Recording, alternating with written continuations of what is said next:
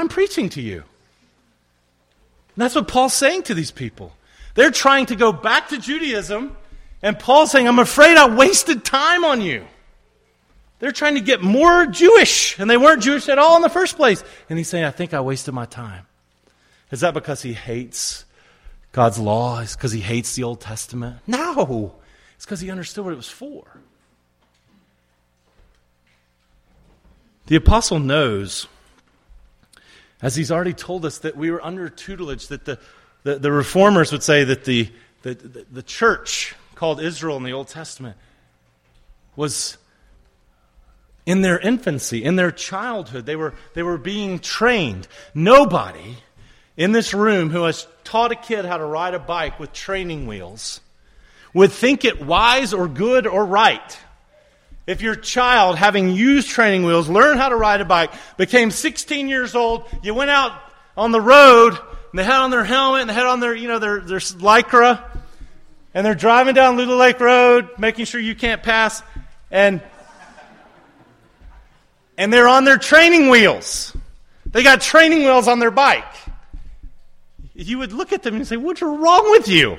Does that mean you hate training wheels? No. It just means that training wheels had a certain purpose. They were meant to lead you to full free bike riding. They were never intended to stay on that bike.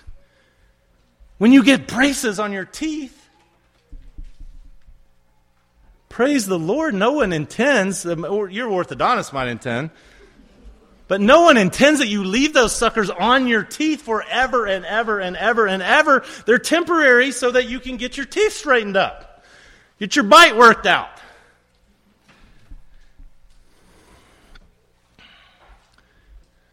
And to see a grown man wearing swim wings, it's like, what's this, kids? Getting on the high dive with his inflatable things on his biceps with little ducks on them. You would think, what's wrong with you? Those things were meant to teach you how to swim. You're not supposed to keep wearing them. And so the apostle would say, look, look, there's so much about there's so much about what God did in the past that was training. It was preparatory.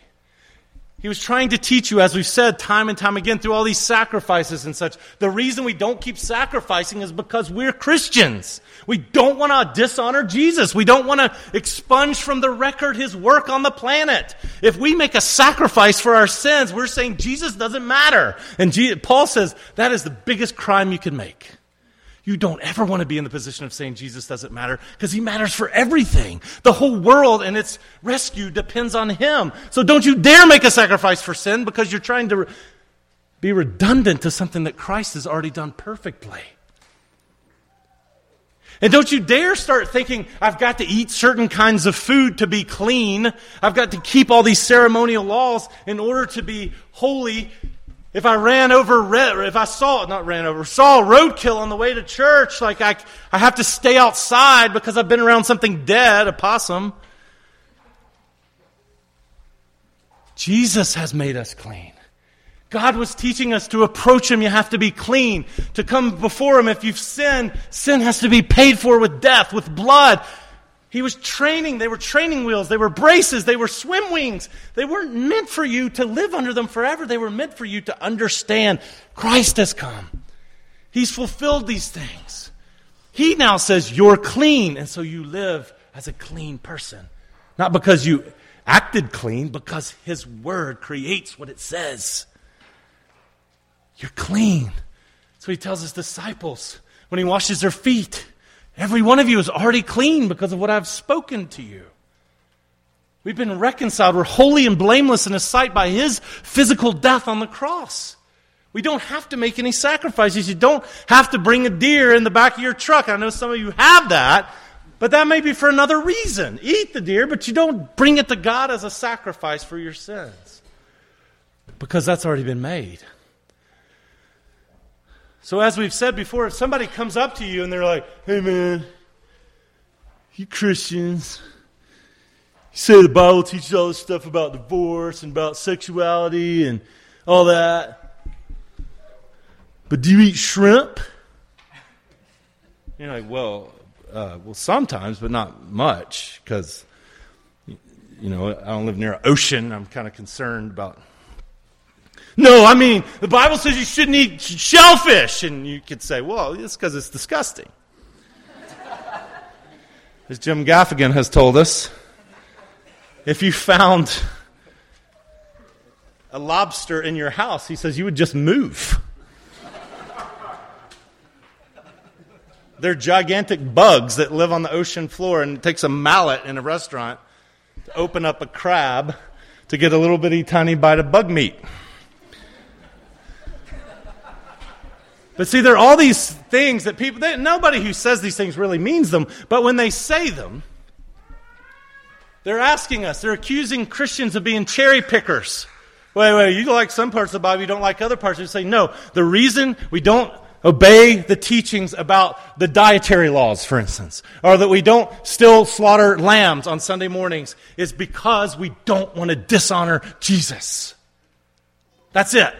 It's not because we're picking and choosing. It's because those things were training wheels. They were braces. Those things were swimmies. They were to teach us to swim. They were to get us straightened out. They were to help us to ride free once we saw that Christ gave his life to complete all of those things.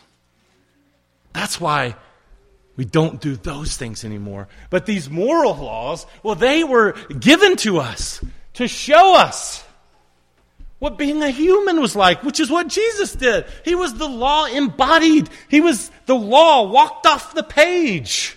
So, all the lovely things the Bible says, I delight in your law, Lord. Your law revives the soul. There's a sense in which when God says, the God who knows you, the God who likes you, the God who's on your side, when he says, here's how, here's how you are to be, when he started working inside you, you start going, yeah, that is the way of life. But you can get tricked. We can get tricked. When I was a teenager, I got tricked by my own heart because we're wired this way. I became a Christian and I was told, you need to have quiet times. Start having quiet times. That is not bad advice. It's fantastic advice. Now, in, in more sophisticated communions, it's devotions. You have devotions. My grandfather was a Southern Baptist preacher, and he told me one time that a Presbyterian ain't nothing but a sophisticated Baptist. I think that was a backhanded insult. I don't know. But I was told to have quiet time. So I took that seriously. Quiet times mean you you know you're supposed to pray and then read your Bible and try to apply it to your life and things like that. It's a perfect, wonderful thing to do.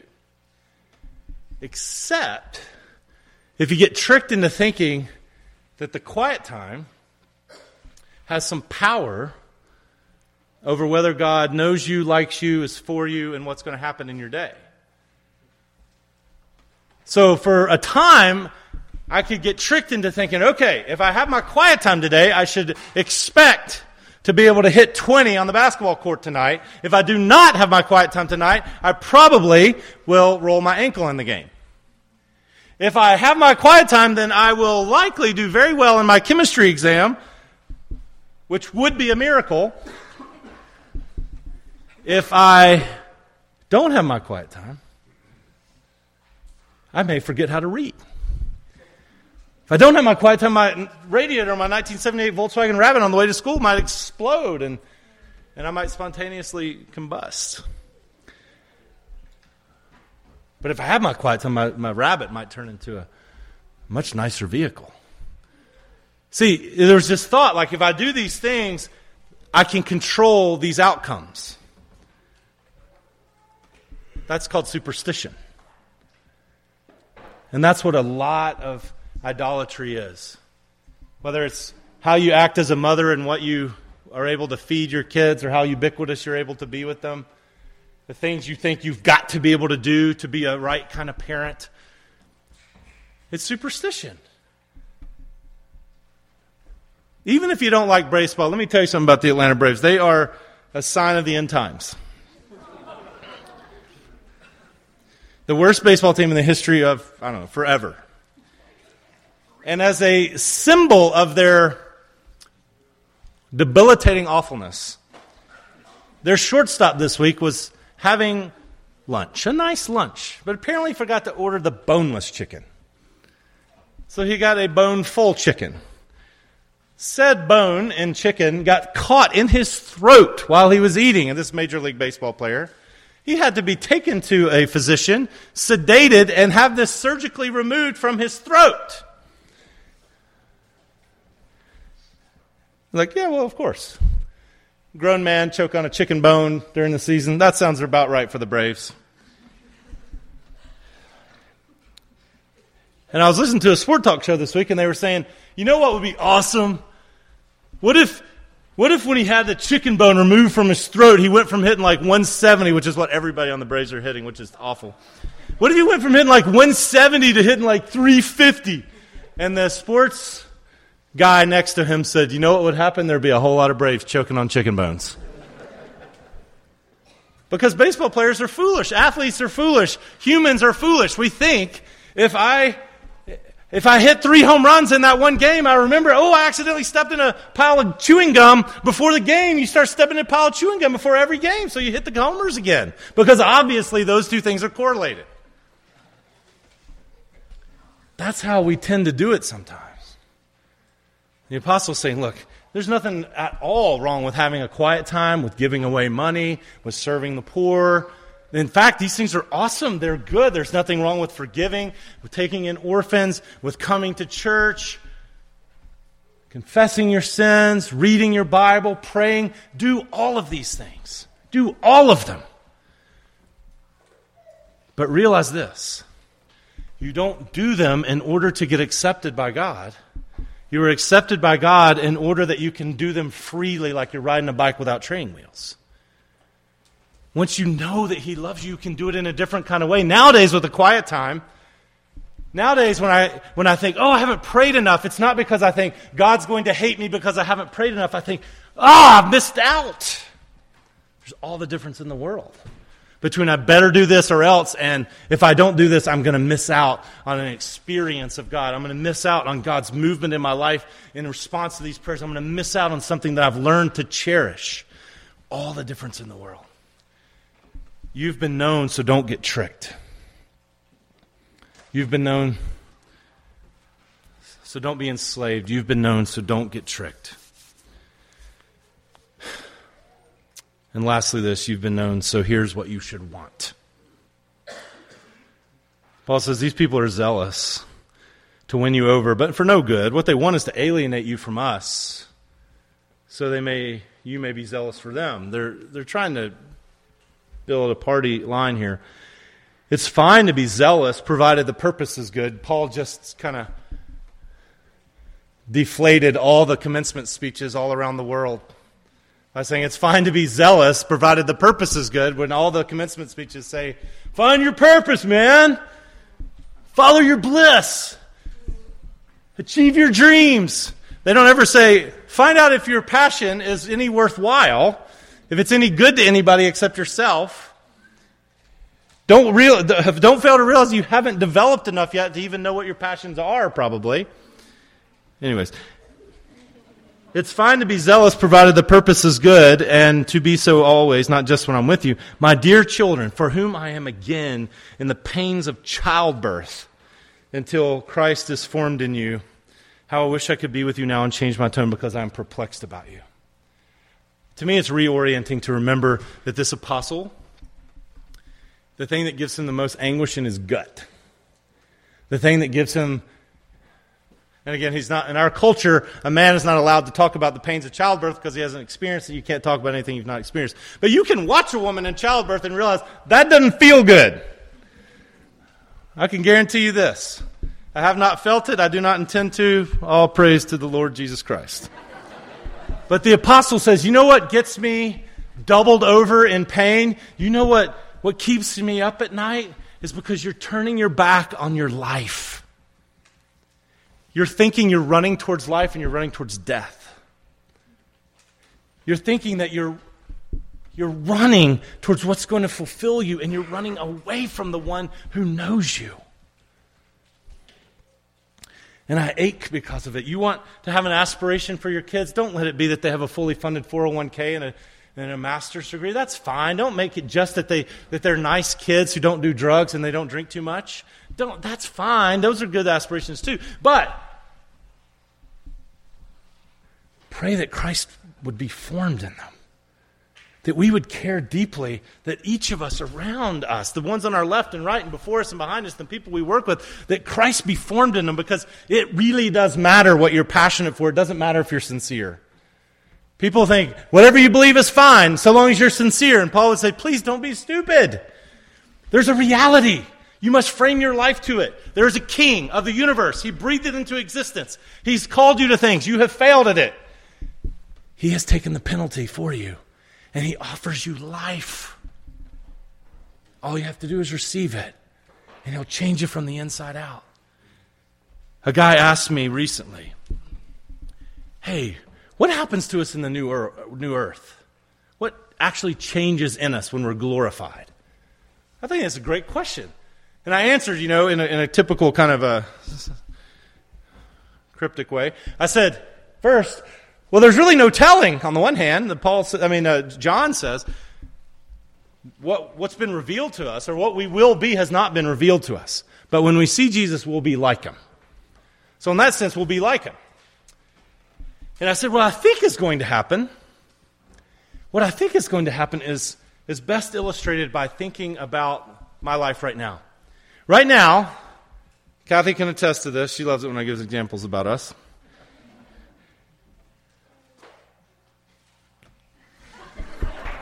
Right now, there are each decade, three or four times a decade, so that's like once every two and a half years, where I'm inclined to say something mean or hurtful or uh, insensitive.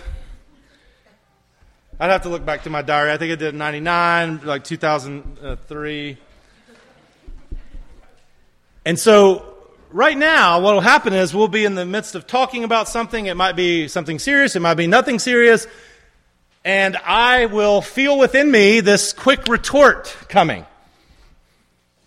And I have learned full well that the best way to make temptation to go away is just to give into it. And so you just say whatever it was you were going to say without regard for how it makes anybody feel. Okay, so sometimes I do that. That's awful. It's terrible.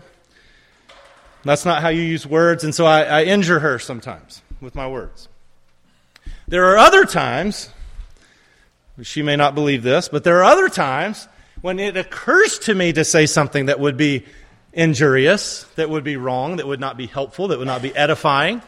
And I realize I'm about to say it, and I decide not to say it. That has happened twice. No, it's happened more than twice. It happens to me all the time in my life. There are times when I'm tempted to say or do something, and I think I shouldn't say that. That wouldn't be helpful. That's not loving. That's not kind. That's not compassionate. And so I don't say it. I think what God intends to have happen is that I would one day, like you, become the kind of people it wouldn't occur to us to say anything injurious. We don't even know what that's like now. Right now, when we want to do something good, there is a principle of badness that's right alongside us, so there's always a fight, or there's often a fight. It's happy, of course, when we find ourselves gliding in goodness. But of course, that's the work of the Spirit in us. When Christ is being formed in us, He's working the law out of us from the inside out. We start wanting to be good. He makes us, from this point forward, willing and eager to obey Him. Paul's not against obedience, he's just against obedience to get God to like you. But if you realize God really likes me and He wants me to come, become the kind of person who isn't ruled by thinking about myself,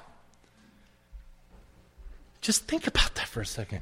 Every person in this room would be 162% more happy if they could just stop thinking about themselves for seven minutes a day. You'd at least, for seven minutes, you'd be happy. But you think about yourself so much, and God wants you to become the kind of person who's thinking about Him and others. So he's going to have to rewire you from the inside. That's what you should want. Rewire me from the inside, form Christ in me so that I become, like Jesus, someone who says, I love doing what God wants. I hate doing what God doesn't want. I find it a joy. It's my meat and drink to do what God wants. That's the kind of people He wants us to make us. You have been known, so don't be enslaved. You've been known, so don't get tricked. You have been known, so here's what you should want. You want Christ formed in you and others. Eric Clapton has released a new album. Eric Clapton is 102 years old. Not quite. A lot of these rocker and rollers keep on rocking and rolling. The title of this new album is called And I Still Do. And I thought that's an interesting title. What I thought maybe had something to do with marriage or something. And I read about this new title of his album, and he had an auntie when he was but a young lad who'd say to him as he grew up, Eric, I liked you a lot as a young lad, and I still do. I liked you a lot as a boy, but I still do. Maybe she didn't talk like that. I thought that's a great expression. That's the, that's the thing that Christians ought to appropriate. And what God wants you to know through the apostles' words here is that you've been known by God, who said to Jeremiah, Before I formed you in the womb, I knew you, which is to say, I picked you, I pre loved you, I wanted you. And I liked you as a kid, and I still do. One of my favorite things to tell my children at night. I'm sure they get sick of it. I don't say it all the time now. I used to say it more. But it gives me great joy to say, boys, as I sing or pray and tell them I love them, then I say, I'm so glad that I get to be your father. I'm so glad I get to be your father. The apostle knows that when you start to believe that God says the same thing to you, he says, I liked you when you were a kid, and I still do, and I'm so glad I get to be your father. I know everything about you and have still wanted you. You're going to keep running toward him, to the Christ who will form his life in you and let you forget about you altogether and instead the light and the honor of being favored children of the God who liked you when you were young, and he still does. I hope you will let yourselves be free enough to believe that. Amen.